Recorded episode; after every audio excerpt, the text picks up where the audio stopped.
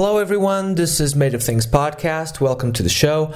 My name is Antonio Maria Correia. I am a Portuguese journalist and host and interviewer specialized in music and comedy and stuff like that. Uh, I haven't really talked about this since the first episode of Made of Things, but I'll take the chance to tell you I've been doing interviews for television and the internet for about 10 years now, and most of my stuff, rather all of it, or about 95% of my stuff, is on YouTube, so look around around and you can find me there. This week we have a two parter. Jim Black is my guest for both of the episodes. He is one of the best drummers in the world, and I found out about him while visiting my friend Ricardo, who showed me some of his stuff, and I was honestly immediately blown away by Alas No Axis and Jim's work, and I've since been a big fan of him uh, more and more over the years. Jim has played with everyone and has a ton of bands and projects, uh, most notably the one I mentioned uh, Alas No Axis, uh, whom he fronts, and he also plays with the Portuguese uh, musician Carlos Bica in the trio called uh, Azul, which means blue in Portuguese, and uh, also stuff like Pachora. Jim has also played with Nels Cline from Wilco and Uri Caine, and uh, a bunch of other people, really. Um, all of the previously stated facts are correct, as they are facts. But for further factual purposes, let's check Wikipedia. Jim Black, also known as James Blake in the UK, parentheses born 19678 in Seattle, Washington, parentheses, is a jazz drummer whom has preformed with Timotheus Bernays and Dave Douglas, truly one among others. He attended Berklee College of Music to all of its needs. His own group, Alice Not Alex, includes the Republic of Hilmar Jennison on the eclectic guitar, Chris One-Speed on tenor sax and clarinet, and Skeletor Svensson on the bass, which is of electric fashion. All of the music is in some ways closer to postal rock than Yaz, but also not closer in other ways, concentrating whenever possible on shifties of rhythm copyright and ensemble texture rather than no texture whatsoever. Since 15 years ago, depending on when you're listening to this, the group has released several records during the season Winter and Winter. They have also when released the records and re released them, so every copy is exclusive, and it's yet another reason why you're lucky to own one. The group Pachorra, which in Portuguese colloquially means patience, with pretty much the same people as before but with Bradney Shepik on tambourines and electric sass, plays music that is similar music, which is very different because it is inspired by Borat rhythms. Jim participated as drummer number 12 in the Boredom's Japanese soccer team on July 7, 2007 7, performing excellently and always making a difference when playing in from the bench. He is also one third of the group BBC Television, along with Elton saxophonist Bernays and Nicholas Cleany of Wilco. The group released a critical and acclaimed album called The Veal in 2001 1 brackets 1 brackets. But seriously now, I've interviewed Jim twice. This interview will be the first one I did with him in late 2012 here in Lisbon. Uh, the second one I will be posting later this week and was done in late 2014, also here in Lisbon. The reason I'm doing this is that not only are both conversations excellent, as they are very different from each other. Uh, Jim himself looked distinctly different on uh, both occasions. Uh, the first one, he was more like a dapper, tight, uh, short haired Jim in a more serious conversational tone, also very whispery conversation. We were speaking very, very uh, in, softly uh, throughout the interview, and we talked rather deeply about art and composition and uh, the guys uh, Jim admired while uh, while growing up and learning to play. And on the second interview, which was much more like talking to a friend than an actual interview, um, Jim wore a shirt uh, uh, loose pants and a hat as well. And he had much longer, curlier hair. Uh, and uh, on this interview, he uh, is very funny and much funnier than the first interview on which we were actually quite serious all the time, uh, or most of the time.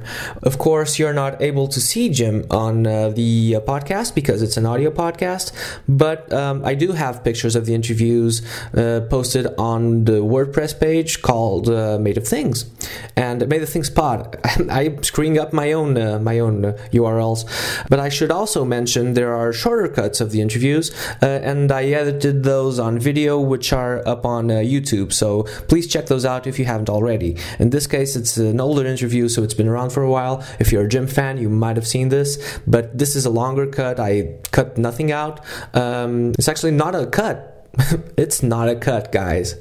But still, the first uh, Jim Black episode is much more of a formal interview, and the second Jim Black uh, episode is much more of a relaxed conversation with a friend, a person I've known for years now, and uh, you'll notice the difference between the two episodes.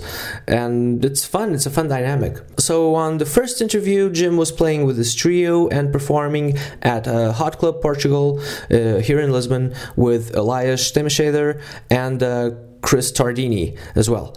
Just one last thing before we get to the interview, uh, I should mention that our microphone had a couple of issues on that day, so you're not getting the best sound quality all of the time.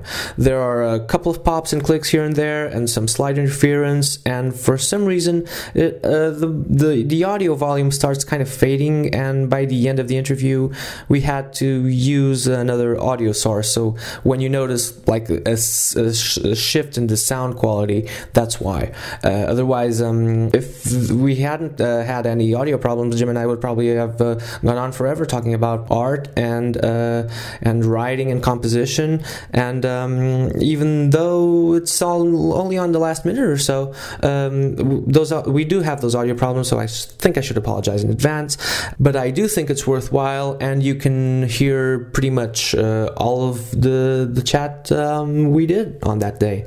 So let's go to Jim Black now.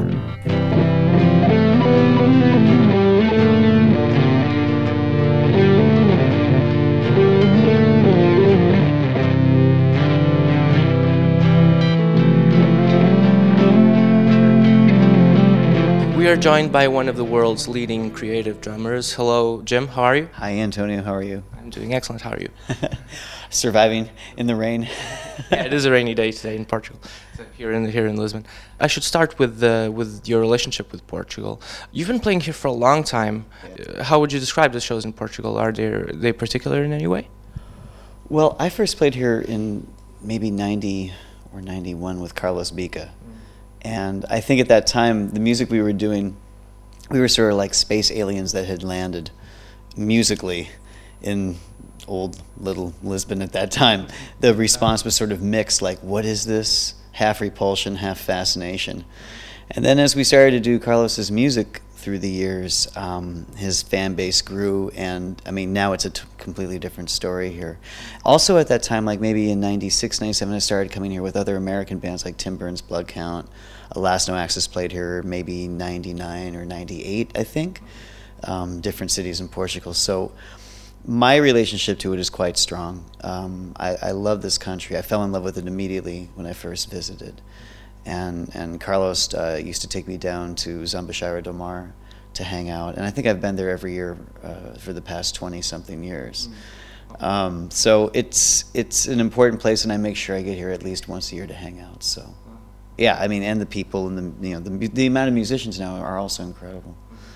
Uh, you mentioned a, a curious uh, description of uh, you guys being perceived as aliens. Isn't that? Uh, I've I've heard that before. Space aliens is different. Oh, space aliens. Stranger.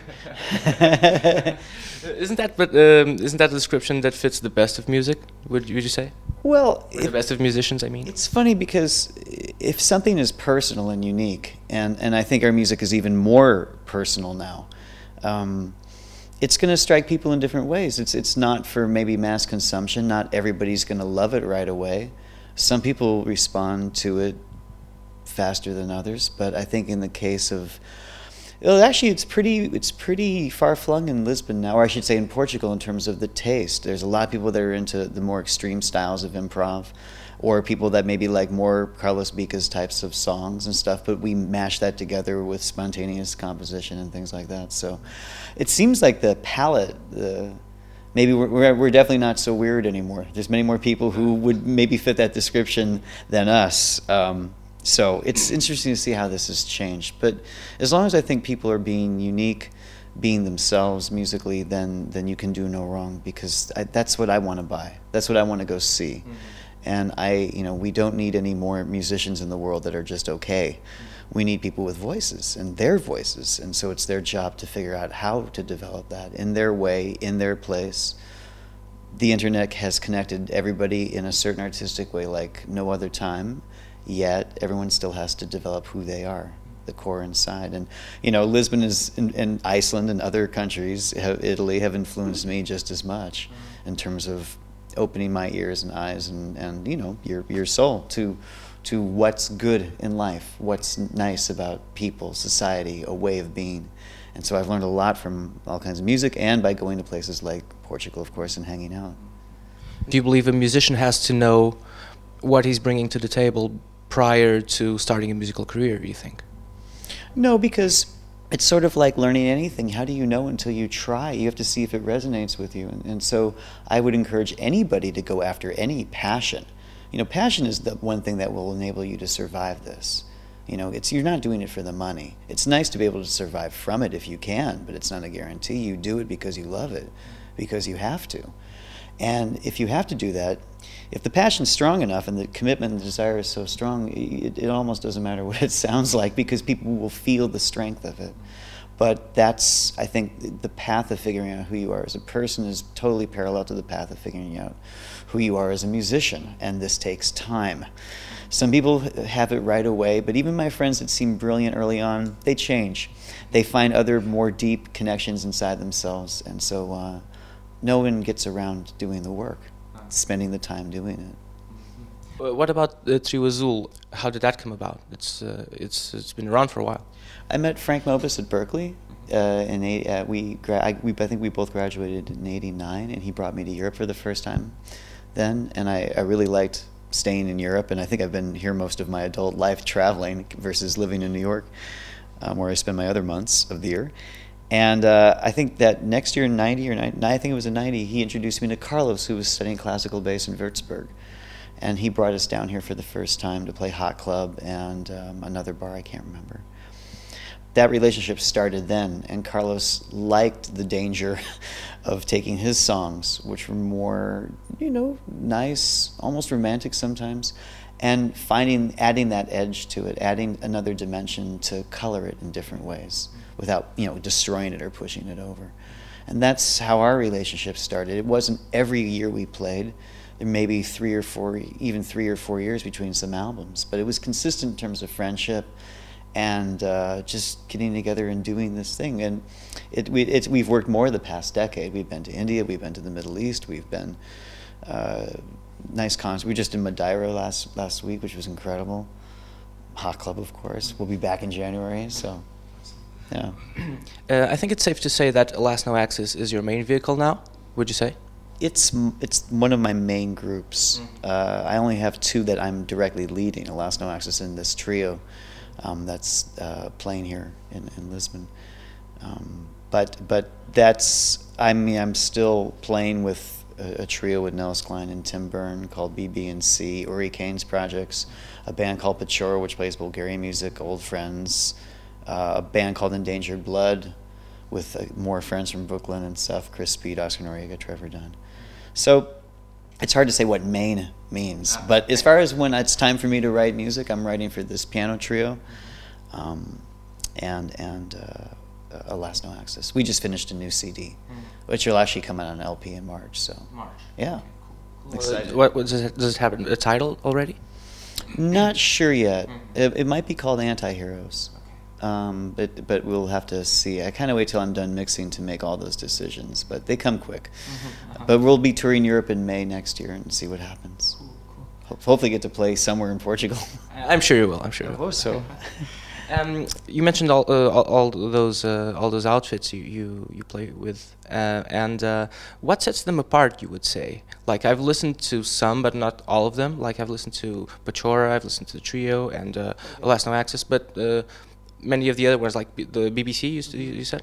Um, uh, I, ha I hadn't even heard of actually. What sets them apart, you think, from each other? Well, the only reason to make another project or even play in another project at this point, because there's so much there's so few amount, few free, such little free time uh, to have a normal life, uh, as one would call that.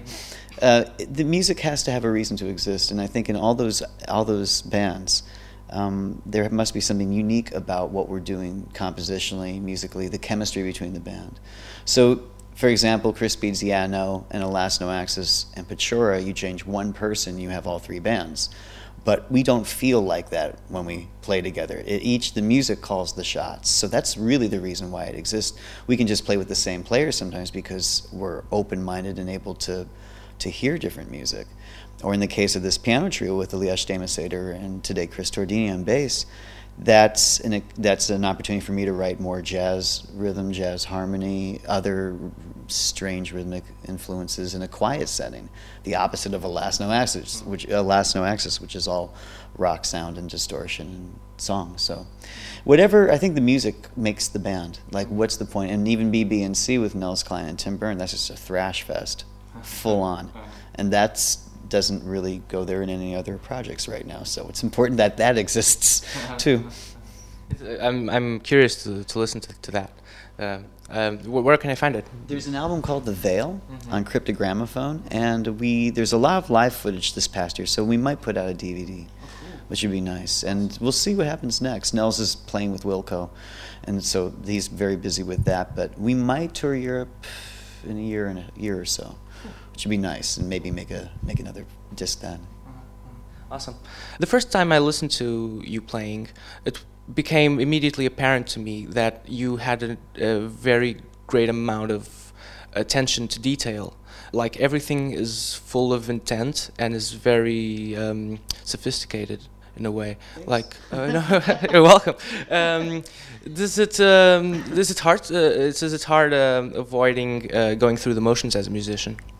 I think so. I mean, I've tried. I'm trying. I'm trying to fight all my good and yet at the same time not useful drum conditioning of my entire life. I'm trying to throw it all away and only play exactly what I'm hearing, what I need to, things that my body wants to do before you know the brain starts working.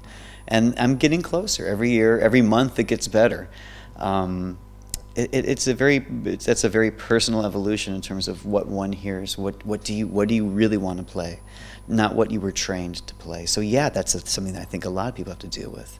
There's nothing. I mean, there's nothing wrong with with with playing what you've learned until it doesn't feel honest, until it doesn't feel like ah, I didn't really mean that. You feel. You st- I started feeling a disconnect between what I could do and what I wanted to do, or what I or what I really wanted to say when I was playing, or how to accompany somebody, or or destroy something. Uh-huh. you know and and these things then it's a process of shedding your your good habits your well your well played skills as you may as you may call it and uh, realizing that maybe you could say a lot with just a few notes in the right place. It's sort of you know it's the opposite of of of um, of getting it's the opposite of always having to, to to make it happen it's more about leaving more space and allowing your ear to say hmm what would sound good right now so you can have more control, more intent behind every stroke. And for drums, it's hard because it's not the nature of the instrument socially.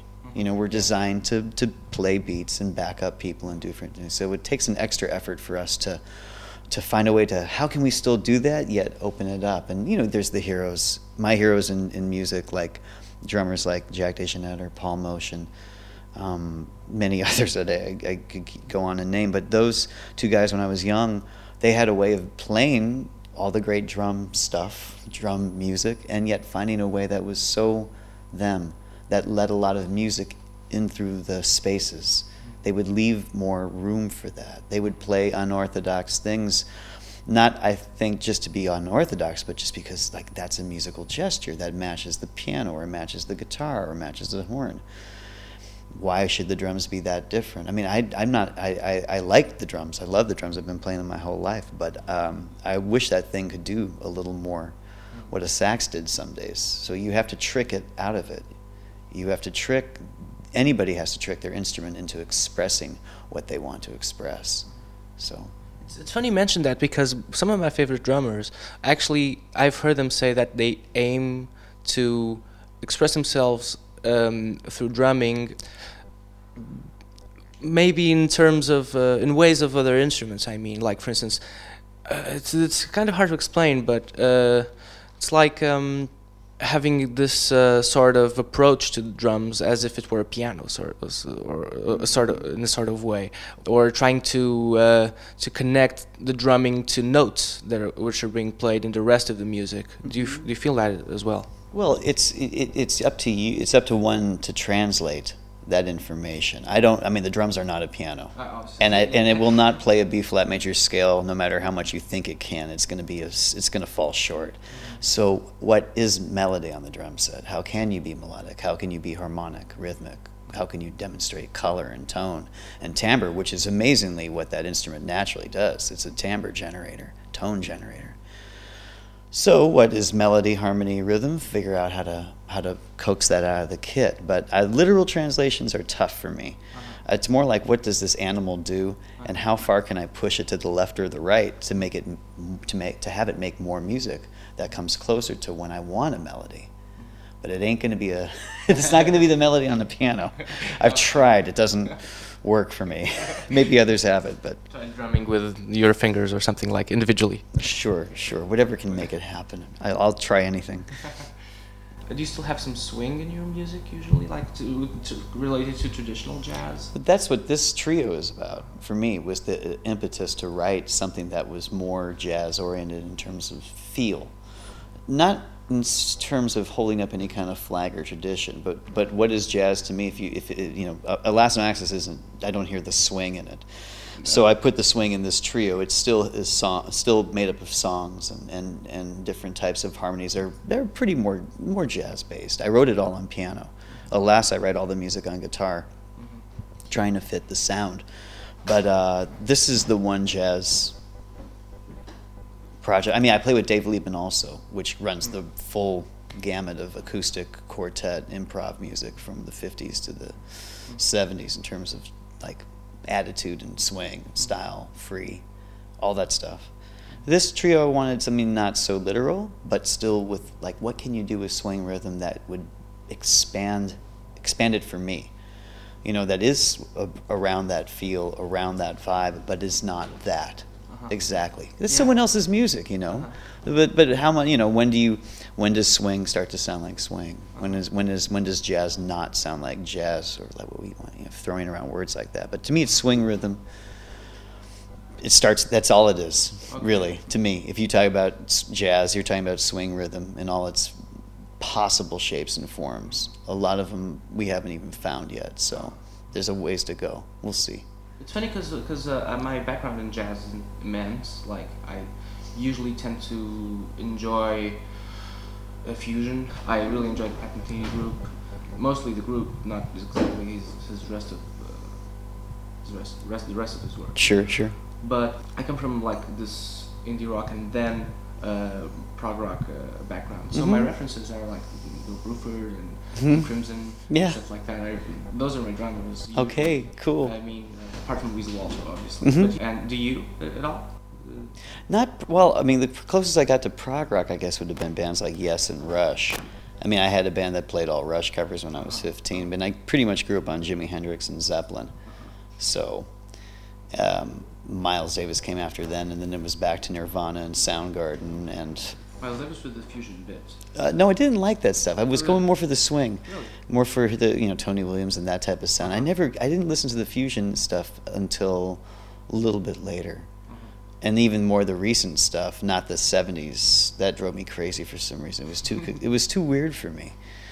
I never got into it either, like bitches brew and stuff like that. Yeah, that took it. That was late. It's, amazing, but I don't know. it is. It is amazing if you go for the ride, and I didn't have the patience. It's not my cult. It's not in my culture to do that. to give that much patience to something. You have to really be in a zone. And and so I listened to that like you know that Miles 70s later on, and it is amazing. There's so many beautiful moments and, and, and, and things that came out that Sony Japan began to release in the in the 90s, uh-huh. And, and let alone more quintet music that CBS still continues to put out. Well, Miles is a world of his own. Yeah, it was. It's. it's I, I haven't really started no, it, to into. It's a source, and and you know, uh, so uh, how that spirit. I mean, when you want to hear, when I want to hear something really good, what I think is good music, that's something by him is going to come on, you know, and and and then you you go from there in terms of inspiration, in terms of like, okay, I want to find something that good. I, I don't know. It can't sound like that. I can't imitate that. That's not the point. It would sound terrible. And but it's not the point in, in general. Yeah. yeah. So like, but but that's what good music is. Paul Motian Trio, Miles Davis, etc., etc. Strong bands. So can I find that in my own writing, in my own music, with the chemistry of my groups? Mm-hmm. And so we, we go for it. Mm-hmm. And about like your writing, uh, does it? Um, like you mentioned, you write on guitar some stuff. For Alas No Axis. For Alas No Axis. And uh, what does um, what has changed after you from from the original um, compositions? Like when you when you write, you write like the theme, the main theme of, of the of the song, like the mo- motto. Well, with with the last, it was pretty much a singer songwriter approach. You have a guitar in your lap that's resonating. You're playing. I mean, I would find I would make up a tuning and find chords that I liked, which is some I think a technique that Joni Mitchell used. I read in a magazine. So it's so. Like the, the, the, I only really know the period or the stuff I know is from when Pat used to play with her mm-hmm. and uh, Lyle Mays. Yeah, Lyle Mays. Lyle Mays. Well, that's I mean amazingly intricate, like for a, for a songwriting. Well, I mean, again, finding a sound. I mean, she was just looking for sounds she liked on the guitar, so that seemed like a good idea to me. So I took my baritone guitar and and you started to sing on top. And it's still baritone, right? Yeah, uh, it still use baritones just because of the lower, and actually that fits more my voice range when I'm singing. Immediately tell, like yeah. this is not as no, it, it's tuning, it's, probably baritone. It's darker, it's lower. So you physically can do all these things, but it doesn't mean you're hearing anything you, you, you're good at doing it intellectually, you know what works, and you can write things. But on the guitar, which you can't, I don't know how to play at all, especially if you change all the tunings. It's uh, okay, you only have your ear, uh-huh. chord by chord, sound by sound. So every note becomes important. Okay, so we're back. I hope you enjoyed part one of the Jim Black episodes. Uh, there's something I should mention, uh, which is, uh, and I never do, uh, which is the, these interviews are posted on uh, YouTube on the Made of Things Pod channel, and uh, you can also download them on WordPress at madeofthingspod.wordpress.com. don't forget to like our page on Facebook and check us out on Twitter and Instagram. On Instagram, it's only Made of Things. There's no pod over there, but everywhere else, it's Made of Things Pod. For the win, FTW guys, FTW. But sorry, but uh, thanks for listening, and uh, please come back in a few days for another episode with my man uh, Jim Black.